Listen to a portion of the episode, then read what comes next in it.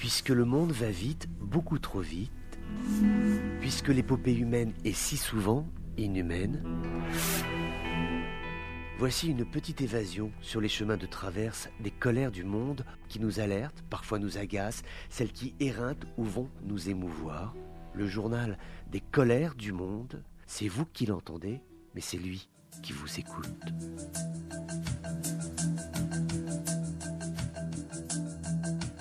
Bonjour à tous, bienvenue dans ces colères du monde. Le président Kais Sayed non seulement persiste, il signe et il engage la continuité de la politique qu'il a initiée euh, cet été, à savoir euh, les pleins pouvoirs, pour lui, l'arrêt quasi total des fonctions du Parlement, de telle façon à ce qu'il puisse engager une politique d'amendement constitutionnel qui permettront de refixer les règles du jeu électoral et d'organiser la société tunisienne telle qu'il l'entend. C'est en tout cas ce qui a été annoncé.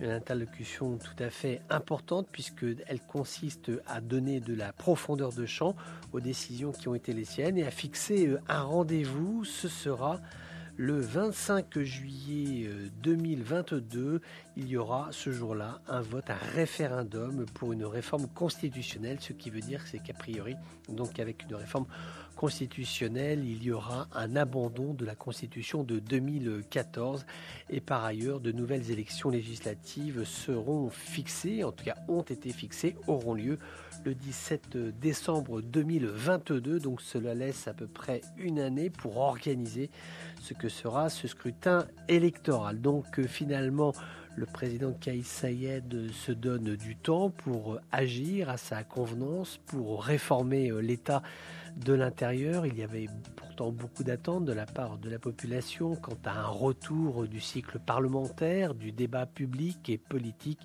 Le président Kais Sayed, pour l'instant, n'y souscrit pas et veut aller jusqu'au bout du train de réforme qu'il a euh, engagé. Et on peut signaler que le président Kais Sayed recevra le président algérien Abdelmajid Tebboune, une visite d'État qui durera deux jours.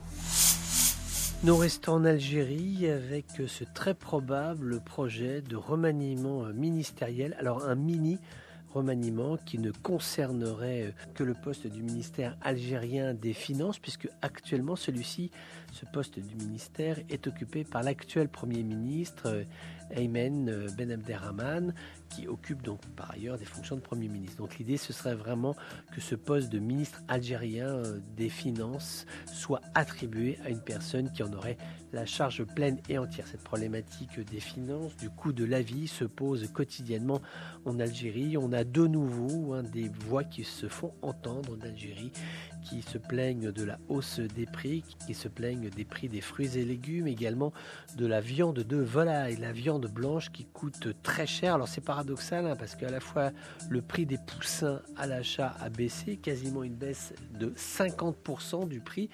Et pourtant, lorsqu'il s'agit de poulets, donc euh, les petits poussins quand ils ont grandi, on se rend compte que euh, les poules, ça coûte euh, encore plus cher. On est sur du 350, 380 dinars le kilo de poulet, ce qui est absolument hors de prix. Donc voilà, il y a des dysfonctionnements absolument importants et majeurs qui se déroulent concernant le coût de la vie, concernant le coût de l'alimentation.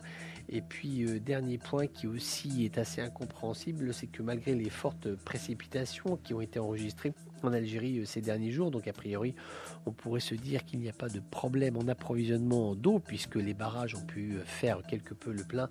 Eh bien malgré tout, la CEAL qui est en charge de gérer les eaux a annoncé qu'il va y avoir de nouvelles perturbations dans l'alimentation en eau dans plusieurs communes de la capitale algérienne.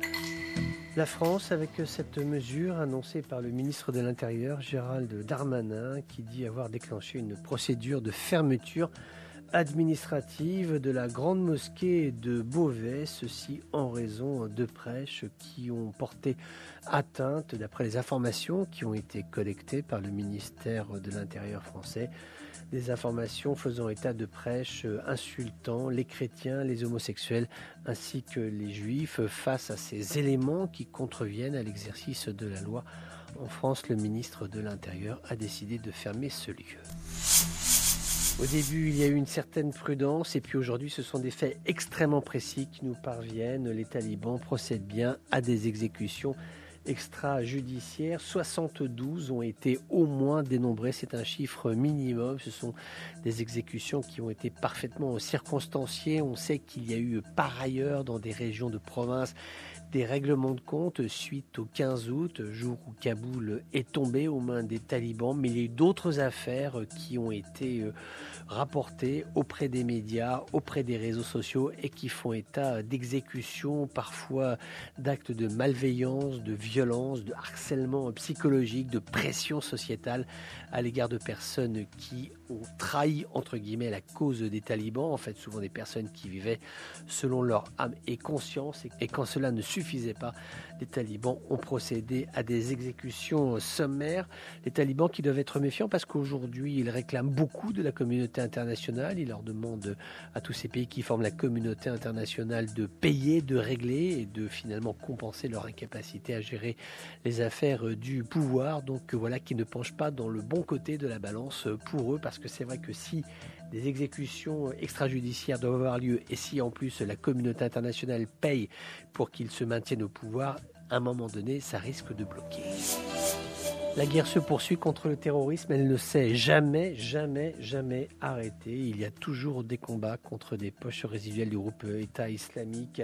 Trois ressortissants irakiens ont été condamnés à mort, mais pendus ce matin dans une prison au sud du pays. Ce n'est pas la première fois que les pendaisons ont lieu. Elles sont rares néanmoins. Ceci intervient pour des terroristes qui ont des passifs extrêmement lourd. Malgré tout, il y a cette volonté euh, des autorités de Bagdad de balancer euh, ces exécutions avec des programmes d'accueil d'anciens combattants ou d'anciennes femmes de combattants ayant appartenu au groupe État islamique avec euh, leurs enfants pour qu'ils puissent rentrer, vivre en Irak. En tout cas, il n'en reste pas moins qu'aujourd'hui, c'est donc la voie de la sévérité qui a été adoptée avec ces trois exécutions de terroristes. À chacun ses, colères. Colère, colère, colère, colère, colère.